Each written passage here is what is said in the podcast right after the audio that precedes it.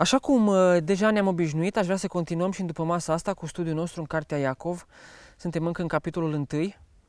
Am văzut până acum câteva lucruri importante și vi le amintesc foarte uh, trecător așa. Am văzut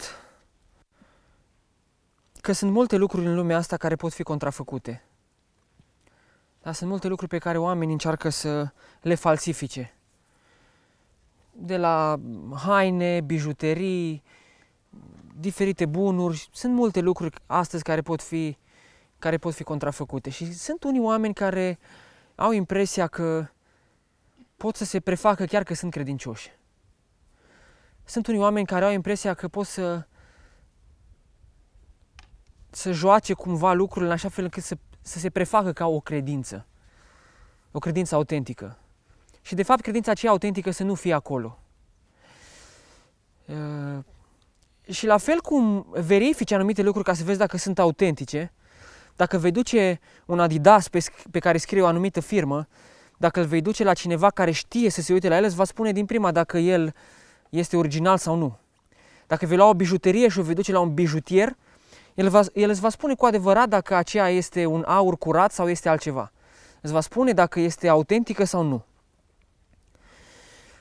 Când spui că ai credința, când spui și te uiți în dreptul tău și cred că fiecare dintre voi puteți să spuneți în după masa asta, dacă v-aș întreba dacă aveți o credință autentică, veți spune că da. Ei, este cineva care poate verifica și această credință dacă ea este adevărată sau nu. Dumnezeu care se uită la tine poate să-ți spună cu siguranță dacă credința despre care tu spui că o ai este una autentică sau nu.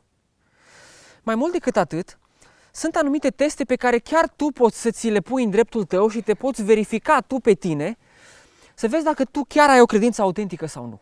De exemplu, un test al credinței este atunci când treci prin încercare. Când treci prin încercare, se vede într-un mod clar cum este de fapt credința ta. De ce? Pentru că în încercare oamenii au tendința să fie și să aibă tot felul de atitudini. Ne supărăm, ne răzvrătim, nu ne învățăm lecțiile și așa mai departe. Uită-te care este atitudinea ta când treci prin încercare. Dovedește încercarea că credința despre care spui că o ai este una autentică sau nu. Mergi mai departe și uită-te să vezi atunci când ești ispitit. Când treci prin situații complicate și când ești ispitit să păcătuiești, credința ta este una autentică sau nu? Este una care rezistă? Este una care trece testul acesta sau nu? Când ești tentat să vorbești urât, când ești ispitit să păcătuiești, când ești ispitit să pui mâna pe lucruri care nu sunt ale tale, când ești ispitit să te uiți la lucruri care nu sunt îngăduite, când ești ispitit să faci lucruri care nu sunt îngăduite, credința ta rezistă sau nu rezistă? Și vă spuneam în săptămânile trecute despre acel uh, citat extraordinar care mi-a rămas în minte și pe care aș vrea să vi-l amintesc, și anume că valoarea unui soldat este sau niciodată valoarea unui soldat nu o vei cunoaște în vremuri de pace, ci valoarea unui soldat o vei cunoaște, o vei cunoaște în război. Ce vreau să spun cu asta?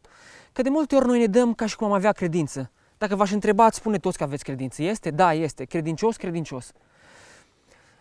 Și vremuri de pace. Dar când ești încercat sau testat sau ispitit sau diferite lucruri care îți vin ca și teste în viață, se dovedește acea credință ca fiind una autentică. Ești tu acel războinic puternic și în încercare, dar și în afara încercării? Acestea au fost lucrurile la care ne-am uitat până acum, aceste două teste ale credinței, pe de o parte încercarea, pe de o parte ispita. Ele nu se exclud neapărat una pe cealaltă și am explicat la momentul potrivit uh, la ce ne referim. Și aș vrea să mergem mai departe și să ne uităm în după masa asta la un alt test al credinței, la al treilea test al credinței, dacă vreți, din acest capitol 1 și cu ajutorul lui Dumnezeu poate că vom reuși să, vom reuși să încheiem acest capitol 1 după masa aceasta, testul credinței și anume răspunsul la adevărul revelat al Scripturii. Vă citesc versetele, sunt de la versetul 19. O să explic la ce mă refer. Versetul 19 spune în felul următor, capitolul 1. Frații mei prea iubiți, să știți următorul lucru. Fiecare om să fie grabnic la ascultare, încet la vorbire și încet la mânie. Căci mânia omului nu lucrează dreptatea lui Dumnezeu. De aceea, dați la o parte orice murdărie și orice revărsare de răutate și primiți cu, cu blândețe cuvântul sădit în voi, care are puterea să vă mântuiască sufletele. Și rămânem aici deocamdată. Acum, toate cele de mai sus, pe care le-am văzut înainte de versetul 19, sunt cumva niște lucruri care se dezvoltă în cascadă și care treptat, treptat ne introduc și ne bagă tot mai adânc în tema în care apostolul Iacov vrea să ne introducă și dezvoltă tot mai mult, tot mai mult, tot mai mult lucrurile, cum v-am spus și data trecută, dezvoltă argumentul și merge tot mai profund în esența, în esența ceea ce vrea să, ce, ce vrea să scoată la iveală. Și observați că citim uh, fiecare om să fie grabnic la ascultare, încet la vorbire și încet la mânie. Ce înseamnă asta? Ce înseamnă versetele astea în mod specific? Și când te uiți la versetele astea, vei putea să scoți în evidență, vei putea să înțelegi că acesta este de fapt un al treilea test da? al unui credincios adevărat. Și acum, unul dintre cele mai evidente dovezi ale regenerării, am văzut regenerarea în versetul 18, dar una dintre cele mai evidente uh, dovezi ale faptului că am fost născuți din nou, că suntem regenerați, este o foame puternică după cuvântul lui Dumnezeu. Un credincios adevărat când aude cuvântul, în inima lui ar trebui să se nască măcar dorința. Poate că nu va putea împlini, poate că va avea probleme, se va lupta. Dar în inima lui ar trebui să se nască dorința de a se supune, de a-l asculta. Și aici Iacov se focusează pe două adevăruri majore legate de foamea după cuvânt. Foamea după cuvânt ca și dovadă a nașterii din nou, despre care naștere din nou am vorbit în versetul, în versetul 18. În primul rând, o primă evidență a regenerării este primirea Scripturii, așa cum v-am zis mai, mai devreme, sau acceptarea în viața credinciosului, ca și fiind cuvântul lui Dumnezeu. Și asta vedem de la versetele 19 la 21. Și apoi a doua evidență a regenerării este o reacție corespunzătoare la cuvântul auzit, la cuvântul primit. Da? Deci nu numai să-l auzi, dar reacția pe care o ai la ceea ce auzi. Dovedesc aceste două aspecte dovedesc ceva despre tine, spun ceva despre credința ta. Felul în care primești cuvântul, dar nu doar felul în care îl primești în sensul că l-ai auzit, dar felul în care îl aplici după ce l-ai auzit în viața ta, dovedește ceva despre regenerarea ta, despre nașterea ta din nou. Și am vorbit de regenerare, care este darul bun și perfect al lui Dumnezeu, am vorbit despre faptul că El nu ispitește pe nimeni, din potrivă, El mântuiește, și odată regenerat, odată mântuit, odată transformat, te porți altfel, te preocupă alte lucruri. Chiar când ești încercat sau ispitit, poartă-te ca și un om regenerat, poartă-te ca și un om pentru care Hristos a plătit un preț. Primește cu bucurie lecțiile pe care ți le dă, dar nu doar primește, și ascultă de el chiar și în greutăți. Și acum, la fel cum un copil născut, nou născut, este înfometat. El, el trebuie să mănânce, da? Este foame, el trebuie să bea lapte și plânge și face scandal că el vrea și foame, nu știe să spună multe, dar e foame, își dorește. Tot așa un credincios născut din nou ar trebui să-și dorească, să tânjească după cuvântul lui Dumnezeu. Natural, cumva, ar trebui să fie în tine, să fie în noi dorința asta de a primi cuvântul. Atenție! Să-ți fie foame nu trebuie să te învețe nimeni. Nu ne este foame în mod natural. Nimeni nu trebuie să învețe că să fie foame. Dacă te uiți la un prunc născut din nou, nu l-a învățat nimeni vreodată că trebuie să fie foame. Lui e foame. Dar să mănânci corect, trebuie să te învețe cineva. Altfel o să te înneci. Ce vreau să spun cu asta este că este bine să ne fie foame după cuvântul lui Dumnezeu și ar trebui să ne fie foame după cuvânt, ar trebui să ne fie foame să primim cuvântul ca și dovada regenerării, să-l primim, să-l ascultăm, să-l aplicăm, să-l trăim în viața noastră și așa mai departe. Ar trebui să ne fie foame să-l primim. Dar observați că nu e suficient doar ca să-l vezi, l-ai văzut în Scriptură, ai zis, da, este adevărat, așa este, am înțeles, corect, dar trebuie să înveți cum să-l aplici, trebuie să înveți cum să faci, ce să faci cu el în fiecare zi cum să-l pui în practică în fiecare zi în viața ta, în contextul încercării, în contextul ispitei și așa mai departe. Cum îl pui în practică? Ați observat că sunt o grămadă de oameni care spun și o grămadă de predicatori la biserici care îți citesc un diferit text din Scriptură și spun așa trebuie să faci. Așa se face, așa se face, așa spune textul, așa spune textul, așa spune textul. Dar chiar așa spune textul? Eu citesc acasă cuvântul lui Dumnezeu la timpul devoțional, la timpul meu de părtășie și zic, așa spune cuvântul lui Dumnezeu că ar trebui să fac. Dar oare chiar așa spune? Ai avut toate instrumentele necesare, te-ai preocupat tu mai mult decât o citire superficială și vom vedea și în textul acesta, dar să intri în profunzime și să vezi, oare chiar asta spune cuvântul? Oare chiar asta vrea Dumnezeu de la tine ca să faci? Sau ești așa un cititor superficial, ca și omul acela despre care vom vedea, că se uită în oglindă, a deschis cuvântul, David și oamenii lui se suiau și năvăleau asupra nu știu cui. Am citit, am văzut, m-am luat și am plecat. Și îndată ai uitat tot ce ai citit. Cum suntem noi? Cum ești tu ca și credincios? Ioan 8 cu 31 ne învață că o dovadă evidentă a uceniciei, a faptului că suntem ucenici, este supunerea față de Scripturi. Și acum, evident că întrebarea de aici este cum stau eu cu studiul și cu supunerea față de Scripturi. Domnul Iisus Hristos ne învață apoi în Ioan 14 cu 21 că cel care împlinește poruncile Lui, acela îl iubește. Și poruncile Lui nu le poți ști numai din Scriptură. Dacă tu nu le citești ca să le știi, dacă tu nu ți le însușești și să le aplici în viața ta și să fii dispus să plătești prețul ca să le aplici în viața ta, dacă tu nu faci lucrurile astea, tu nu ești un împlinitor al cuvântului tu nu dai dovadă că îl iubești pe Dumnezeu. Dacă nu îl iubești pe Dumnezeu și dacă nu împlinești cuvântul lui, de fapt tot ce ne spui tu despre credința ta este o înșelătorie. Nu numai că ne înșel pe noi, dar te înșel pe tine însuți. Încearcă să te uiți în Scriptură și să vezi câteva din poruncile pe care le ai. Să iubești pe aproapele tău ca pe tine însuți. Să iubești pe Domnul Dumnezeul tău cu toată inima ta, cu tot cugetul tău, cu tot sufletul tău. Tu ești un om credincios, tu ești născut din nou, ești regenerat. Aplici lucrurile astea în viața ta. Este concret, este specific. Nu e multă bătaie de cap și foarte multă exegeză. Faci sau nu faci? Apoi, un om născut din nou, un om regenerat, pe care l-am văzut în versetul 18, chiar și în încercări, pe care le-am văzut în versetul 2 și în versetul 12, și în ispite, pe care le-am văzut în versetul 13 și 14, sau chiar în greutăți de diferite feluri, el primește, își însușește cuvântul, îl ascultă, îl aplică, îl aplică în viața lui.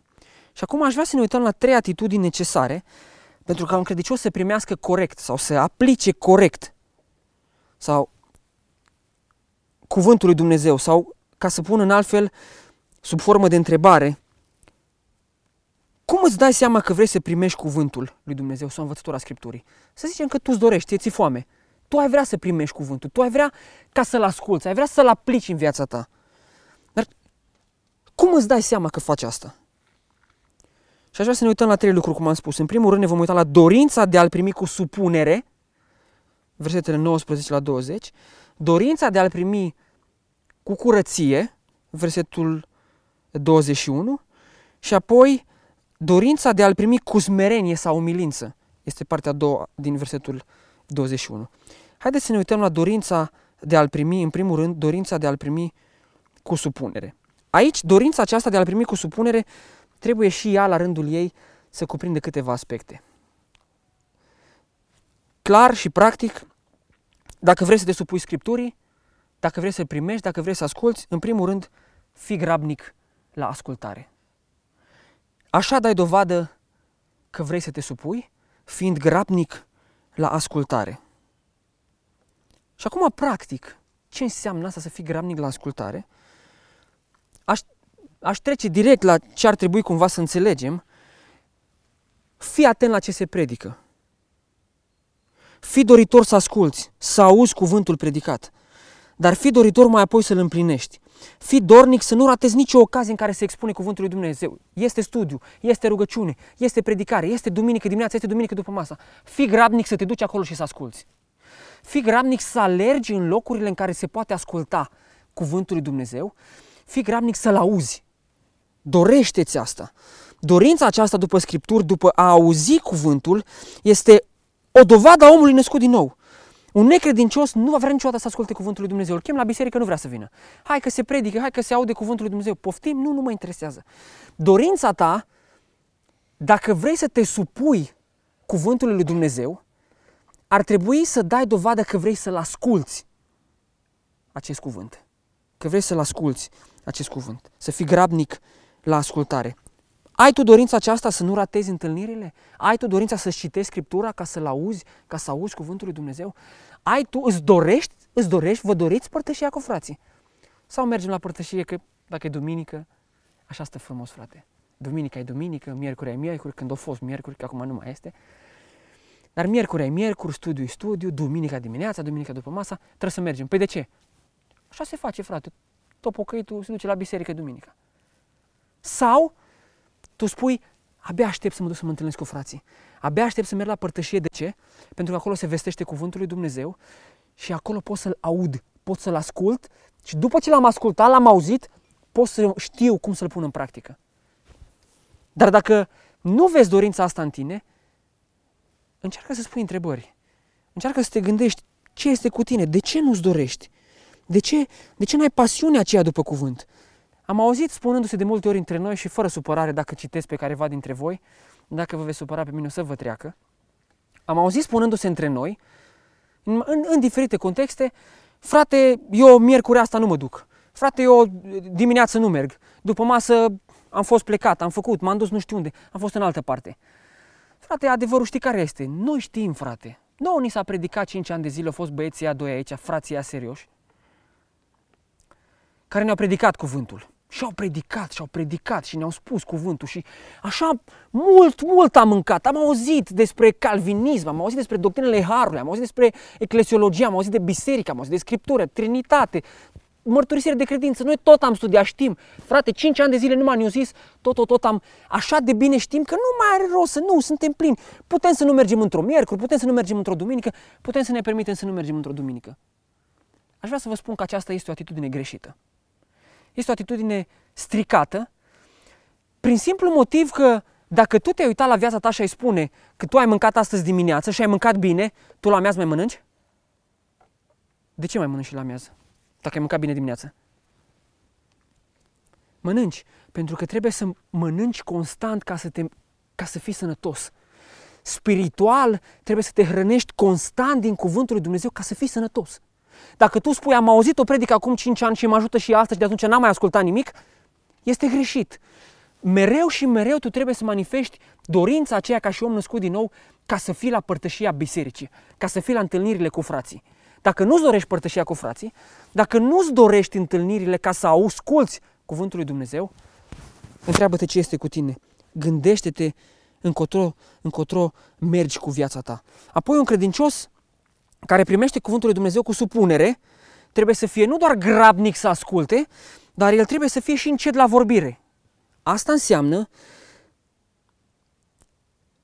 că cele două merg mână în mână, grabnic la ascultare și încet la vorbire, ele cumva sunt împreună. Nu poți fi grabnic la ascultare sau un bun ascultător, dacă vreți, dacă vorbești prea mult. Sau dacă vorbești numai tu. Cumva nefiind încet la vorbire, n-ai cum să asculți ce se spune. Lucrurile sunt foarte practice. Încercați să le luați așa foarte practic. Gândiți-vă la o întâlnire pe care o aveți cu cineva. Gândiți-vă la o întâlnire la biserică. Gândiți-vă la o întâlnire cu un frate. Tu nu ai timp, tu nu ai timp de ideile lui. Tu nu ai timp să asculți ce te învață cineva, pentru că tu ești prea ocupat ca să povestești tu. Tu nu ai timp să vezi ce spune fratele din față, poate chiar Dumnezeu îți va vorbi prin el, pentru că tu ești prea ocupat ca să povestești cu altcineva. Dar să o ducem și mai încolo. Tu nu ai timp, tu nu ești preocupat ca să asculți ce spune cineva din cuvântul lui Dumnezeu, pentru că tu ai propriile tale idei. Tu ți le știi foarte bine ideile tale, tu ești îndrăgostit de, de ideile tale și tu vorbești tu cu tine și îți spui tu ție. Când fratele vorbește, tu îți argumentezi într-una, da, da, da, știu, dar nu, nu e adevărat, nu, nu are el nicio treabă cu asta, nu, nu e adevărat, tu poți să dovedezi din scriptură, din textul cu tare și poți să fac așa și așa. Și tu vorbești tu cu tine atât de mult încât tu nu ai timp, tu nu dai voie omului, tu nu lași, nu permiți cuvântului ca să, ca să ajungă la tine, ca să-l asculți. Nu ai vreme ca să îți înșuse, însușești acele argumente. Ești prea ocupat cu gândurile tale. La ce vă gândiți acum când vorbesc eu? Ce fain a fost ieri dacă mergeam la un grătar. Ce bine era. Dar fratele spune despre ascultare, despre cuvânt. Dar noi suntem în altă parte. Nu suntem curioși să ascultăm, avem ideile noastre.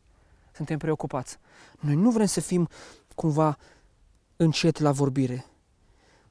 Ai grijă să fii atent la ce se vorbește, ai grijă să fii atent la ce spun alții. Cuvintele care le spui s-ar putea să nu arate că tu ai o dorință de a te supune cuvântului lui Dumnezeu. Felul în care vorbești s-ar putea să nu arate asta. Cu alte cuvinte, încearcă să mai și asculți. Ascultă cuvântul, când îl deschizi, când citești Scriptura, ascultă ce spune. Când auzi pe cineva că predică, ascultă-l pe omul la ce vorbește. Fii atent la ce vorbește. Încearcă să rămâi cu câteva lucruri din ce vorbește. Trăiește ceva, aplică ceva. Ce ai aplicat în săptămâna trecută din cuvântul pe care l-ai auzit duminica trecută? Ce ai aplicat în ultima lună în viața ta în mod practic din lucrurile pe care le-ai tot auzit predicate? Ce ai aplicat în mod practic? Cum ai trăit Scriptura? Cum ai ascultat de Cuvântul lui Dumnezeu? Și în al treilea rând, un credincios care vrea să primească Cuvântul cu supunere trebuie să fie încet la mânie. Credincioșii aceștia este evident că aveau anumite dispute între ei și vom vedea asta și mai încolo și unii care cumva și vorbeau mai mult, nici nu erau grabnici să asculte, îndrăgostiți de ideile lor, oamenii ăștia devin mânioși. Oamenii ăștia deveneau mânioși, nervoși și în anumite situații se iscau certuri, se iscau scandaluri între ei.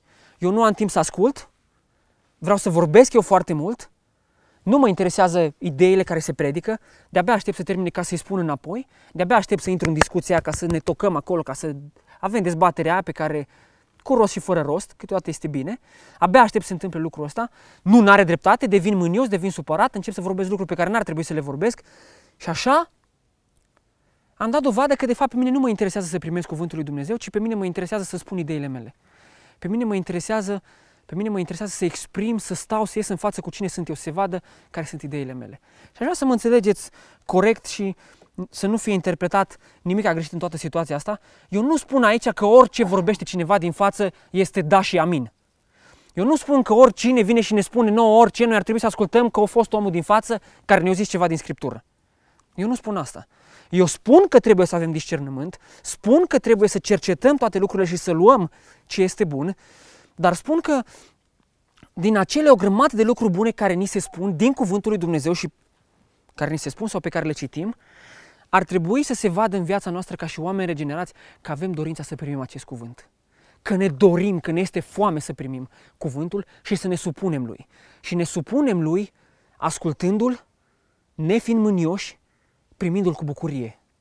Dovedește asta, dovedim asta în viața noastră. Primești cu supunere cuvântul, Scripturi în viața ta, fiind grabnic la ascultare, încet la vorbire și încet la mânie.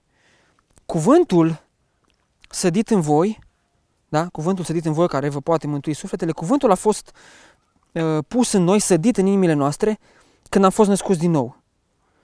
Cumva primește lucrurile astea care au fost sădit în tine, sădite în tine. Fii dornic să știi, să studiezi, să faci mai mult decât atât. Sămânța a fost pusă, dar fii dornic ca să crești, fii dornic să primești mai mult, fii dornic să înveți mai mult. Și apoi versetul 20 continuă argumentarea din versetul 19 despre mânie și explică că mânia omului nu lucrează dreptatea sau neprihănirea lui Dumnezeu. Adică a te mânia, în loc să fii ascultător și supus, nu te ajută în niciun fel atunci când te raportezi la standardele dreptății și la, ce, la ceea ce cere Dumnezeu de la un om regenerat.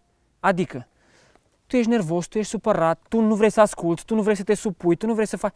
În momentul în care ai atitudinea asta, tu practic nu ești în conformitate cu dreptatea pe care Dumnezeu o cere de la tine, cu neprihănirea pe care Dumnezeu o cere de la tine, cu acea curăție pe care Dumnezeu așteaptă să o vadă în viața ta. Mai degrabă mânia te face neascultător și răzvrătit împotriva dreptății lui Dumnezeu. Și acum mânia, dacă te uiți la mânie în contextul încercărilor și ispitelor, este ceva foarte comun. Când ați trecut prin încercare, aproape că de fiecare dată puteți să spuneți că ați fost mânioși. Ai fost supărat, ai fost nervos. Când ai trecut prin ispite, la fel. Și tot timpul ai atitudinea asta, îți vine să ai atitudinea asta, tu ești mânios, tu ești...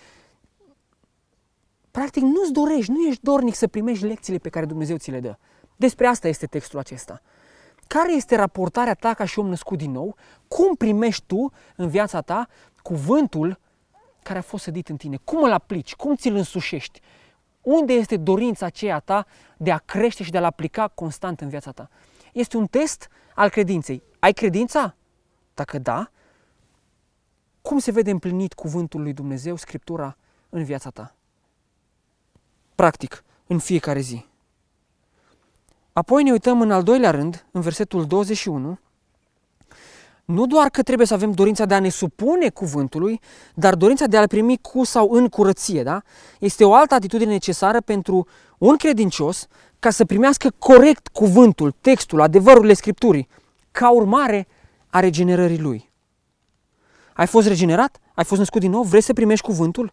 Îți e foame, dar atitudinea, condiția ca să le poți primi sau înțelege corect este deosebit de importantă. Da? Și având în vedere că mânia omului nu lucrează dreptatea lui Dumnezeu, le pădați, le pădați orice necurăție și orice revărsare de răutate. Aici mânia este descrisă ca fiind o necurăție, o răutate.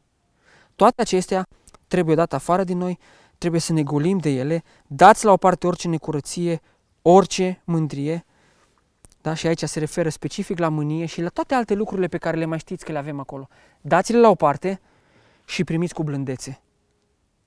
Dați la o parte toate lucrurile astea, dați la o parte orice nu-i curat, dați la o parte mânia, dați la o parte atitudinea de răzvrătire, dați la o parte atitudinea eu nu trebuie să mă duc la biserică, dați la o parte atitudinea de eu știu că am învățat mai de mult, dați la o parte toate lucrurile astea și haideți să primim cuvântul lui Dumnezeu cu bucurie, cu blândețe, cu umilință.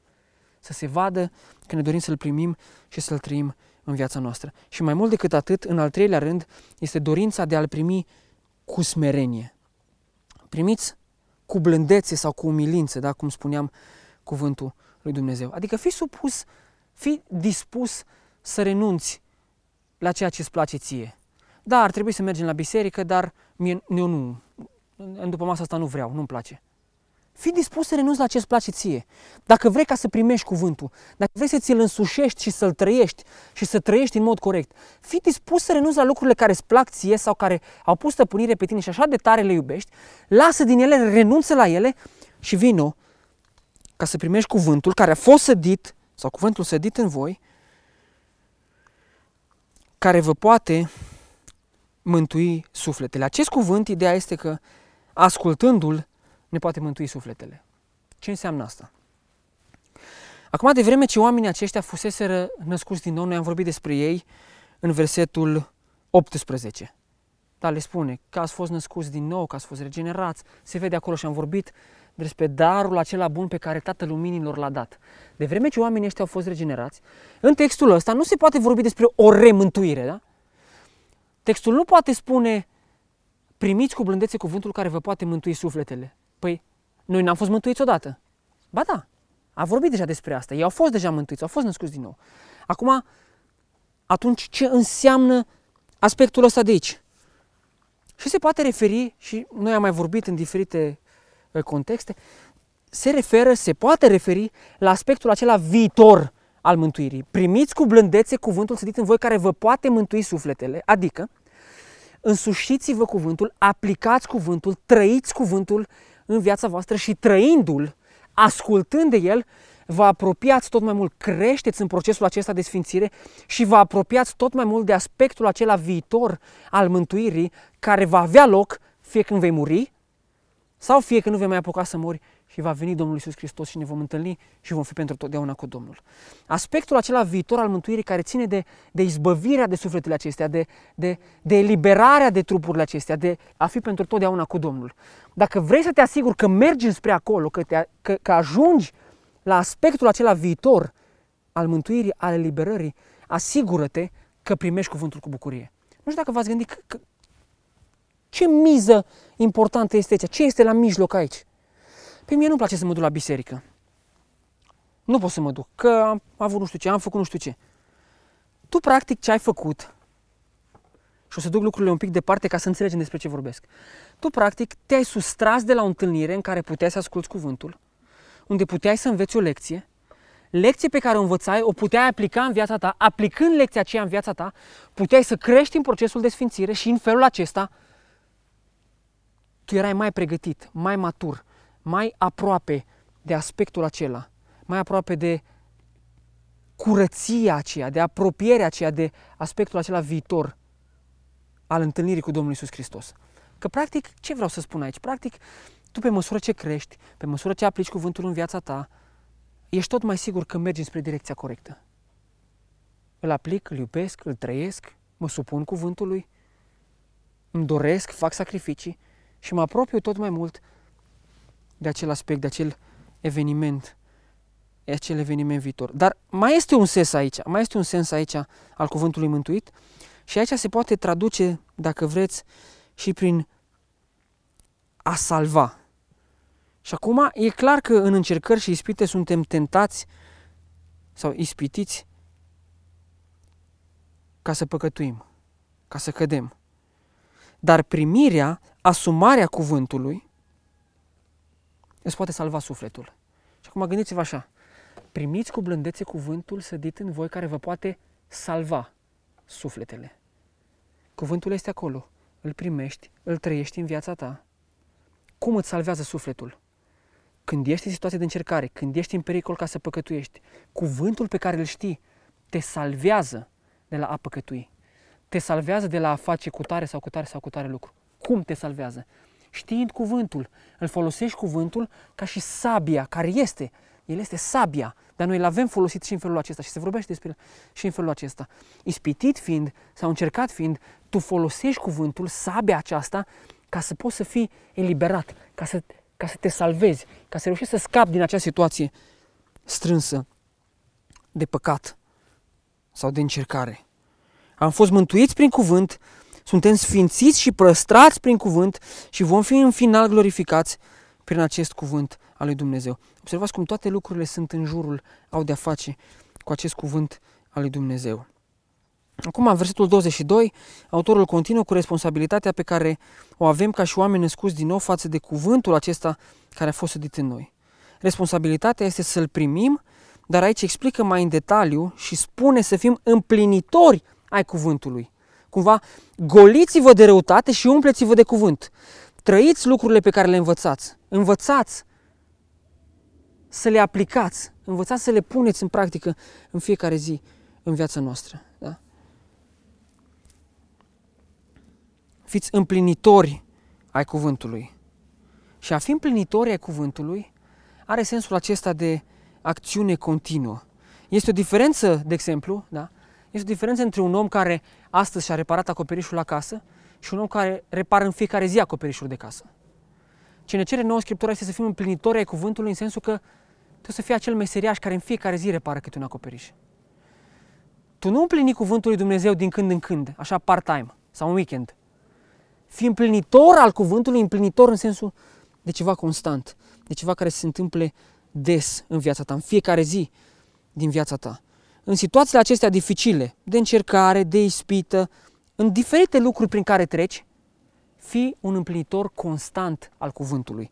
Și cuvântul îl găsești, este Scriptura pe care o avem lăsată la, la, la îndemână și o putem citi fiecare dintre noi. Da? Și acum, versetul 23 explică diferența dintre a asculta și a împlini, sau cum se leagă ele. Da? Ideea este în felul următor nu poți să împlinești cuvântul fără ca să-l asculți, dar îl poți asculta fără a împlini. Ce vreau să spun cu asta? Tu nu poți să împlinești ceva ce n-ai auzit. Da? Nu poți să împlinești cuvântul fără să-l asculți. Dar poți să-l asculți și să-l auzi, să-l știi, dar să nu-l împlinești. Și aici este o problemă. Un astfel de om este ca și când și-ar privi fața firească într-o oglindă. Ne învață versetul 23. Acum, când te uiți în oglindă, te vezi pe tine însuți, da? Vezi un păcătos, vezi un, vezi un om... Depinde ce părere ai despre tine, dar în general ar trebui să vezi un om păcătos. Ar trebui să vezi un om cu defecte. Ar trebui să vezi un om cu neajunsuri. Și acum, dacă am putea să ne ducem înapoi în perioada Noului Testament și să vedem cum arăta oglinda atunci, dacă v-ați uita într-o oglindă de atunci, astăzi, n-ați înțelege nimic. sau prea puțin. Oglinzile erau în general de argint sau de bronz sau de aur pentru cei care aveau mai mulți bani. Erau aceste uh, materiale prețioase șlefuite foarte bine și tu te uitai în el și vedeai ce se putea vedea. În mare parte, chiar și într-o oglindă de aur, nu puteai să vezi decât foarte, foarte puțin în comparație cu ce poți să vezi astăzi în oglinzile de sticlă în care ne uităm noi. Erau incomparabil mai, mai, mai rudimentare. Da? Și acum te uiți într-o astfel de oglindă, cauți undeva lumina, unde se bată mai bine și reușești să vezi o reflexie cât de cât care este aproape cu realitatea, în care aproape te vezi tu. Da? Uitai îndată cum arăți dacă te uitai într-o astfel de oglindă. De ce? Cel puțin două motive.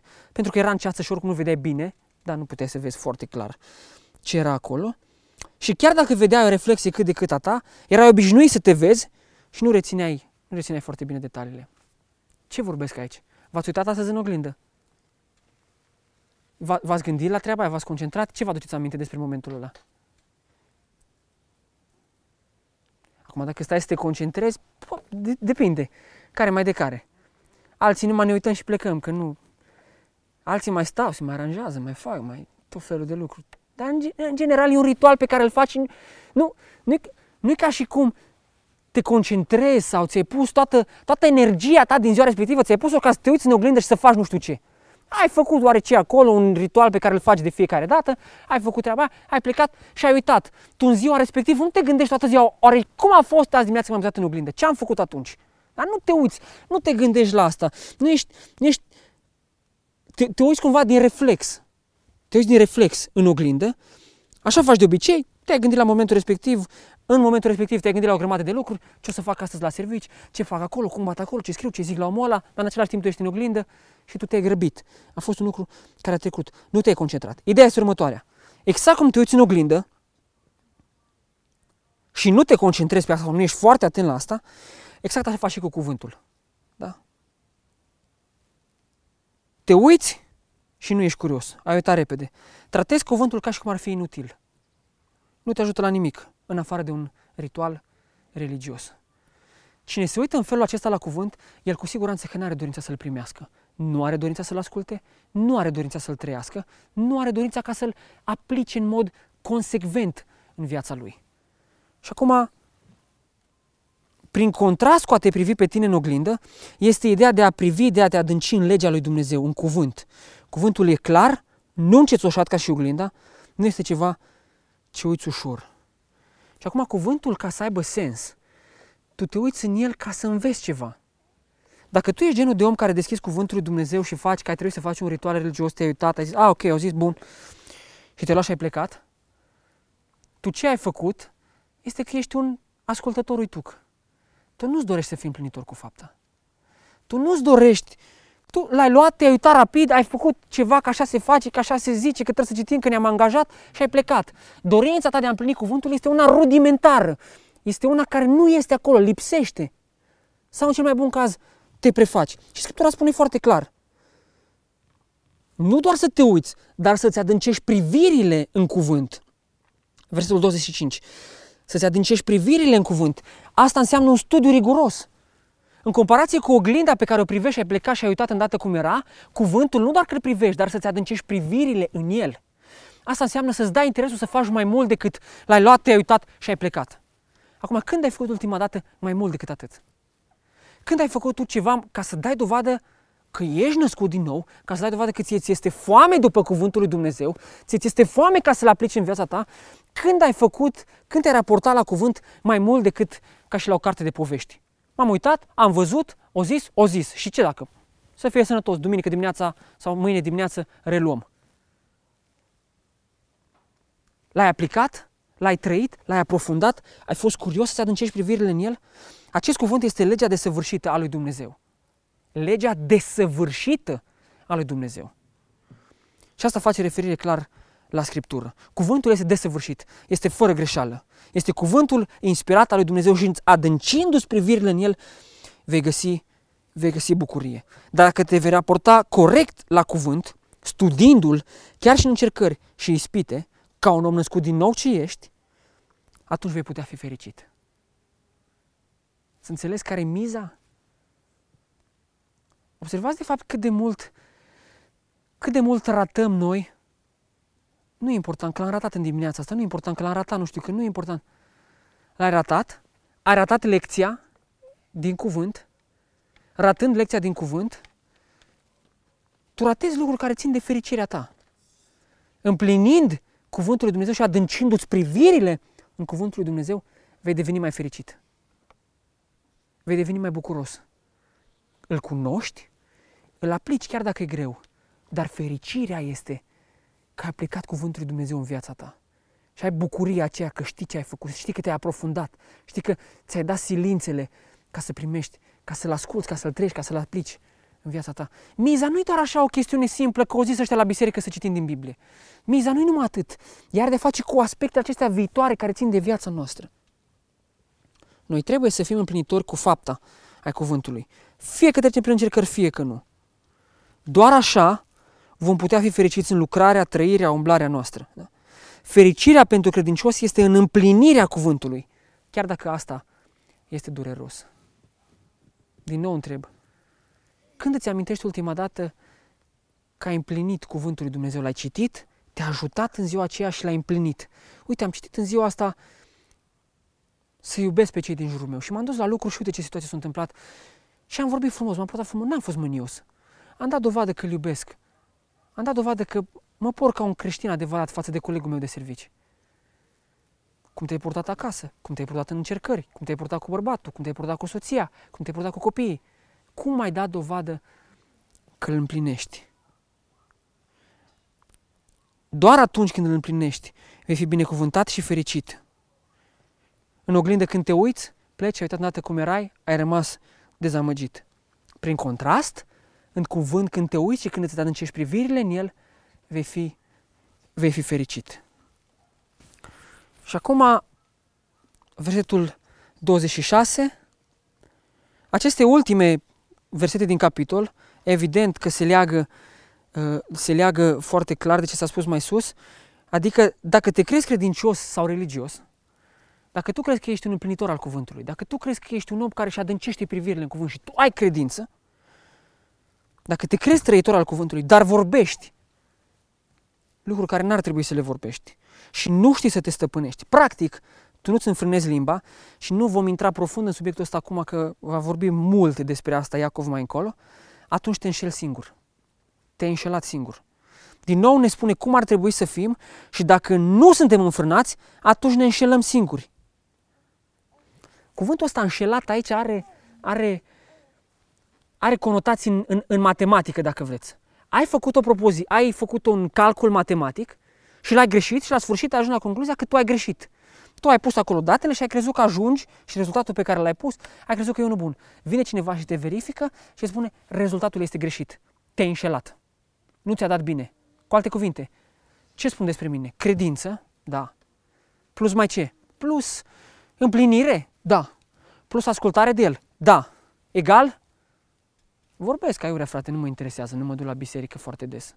Realitatea vorbesc aici, nu ce spunem noi, da? Uh, Încerc să fiu un băiat de treabă așa, dar nu tot timpul mă potrivesc. Pe atunci adunarea nu-i bună.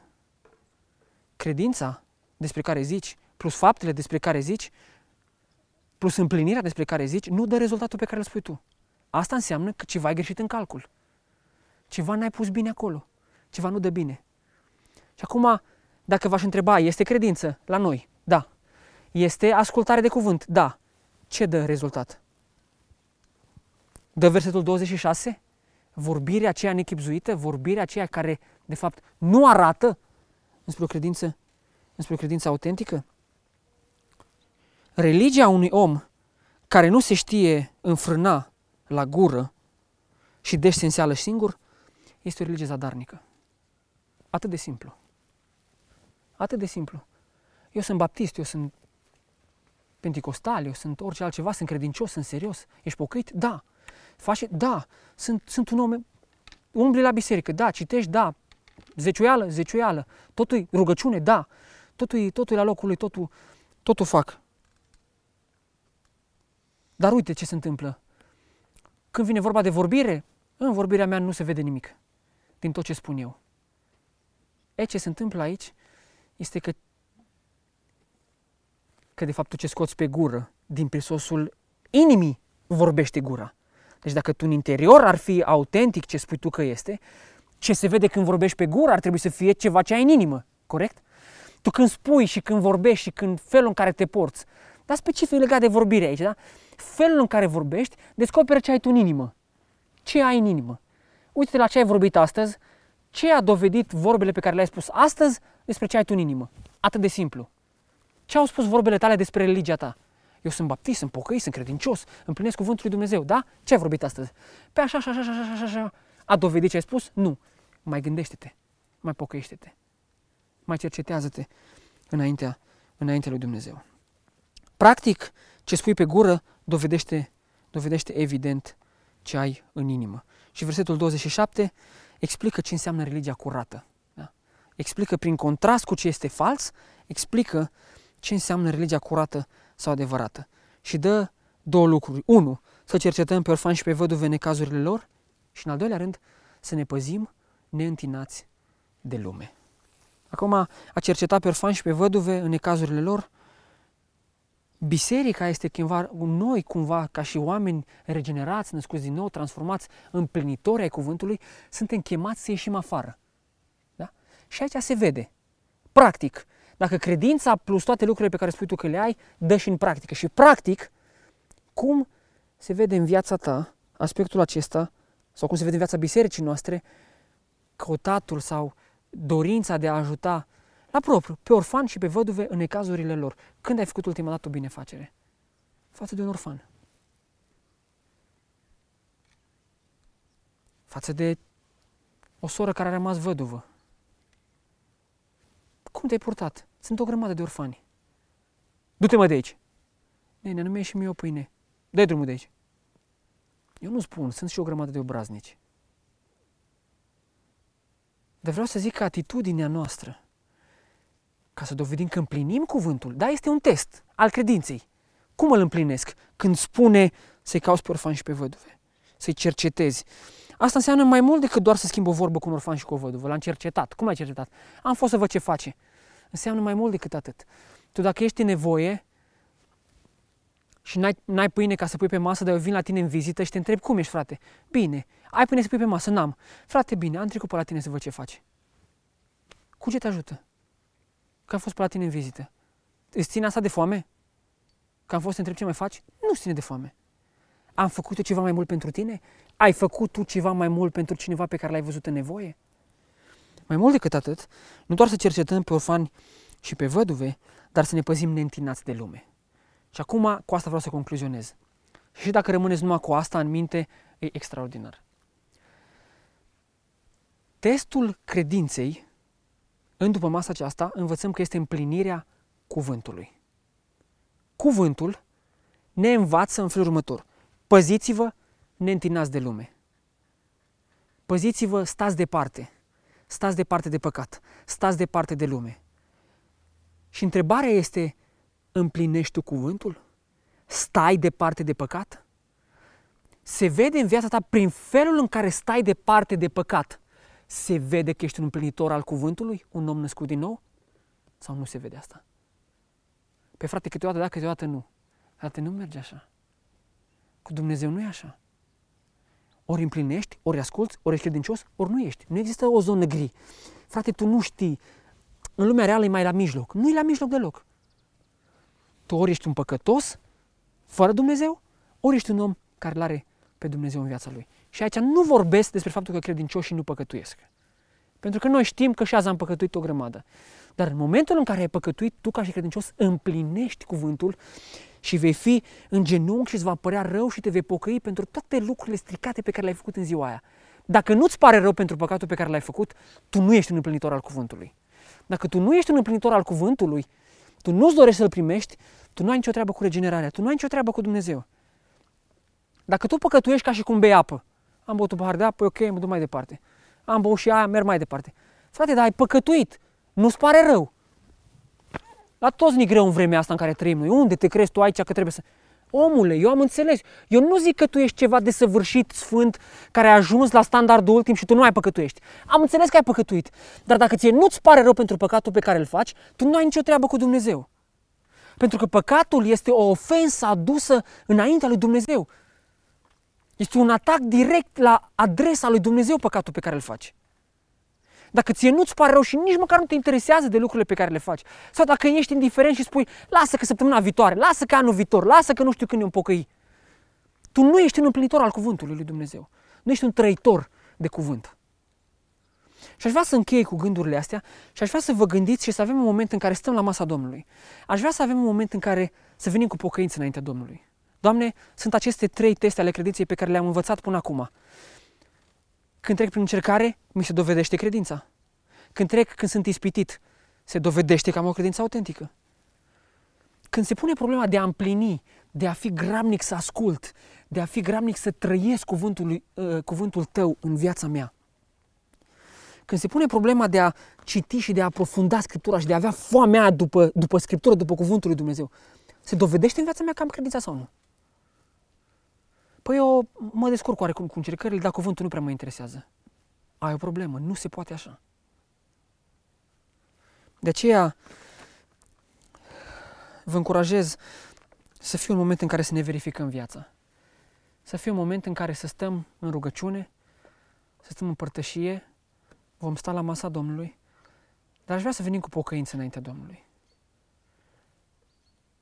și să mulțumim, tot timpul vreau să închei, îmi place să închei în felul acesta, pe de parte cu mulțumire, dar pe de parte cu pocăință.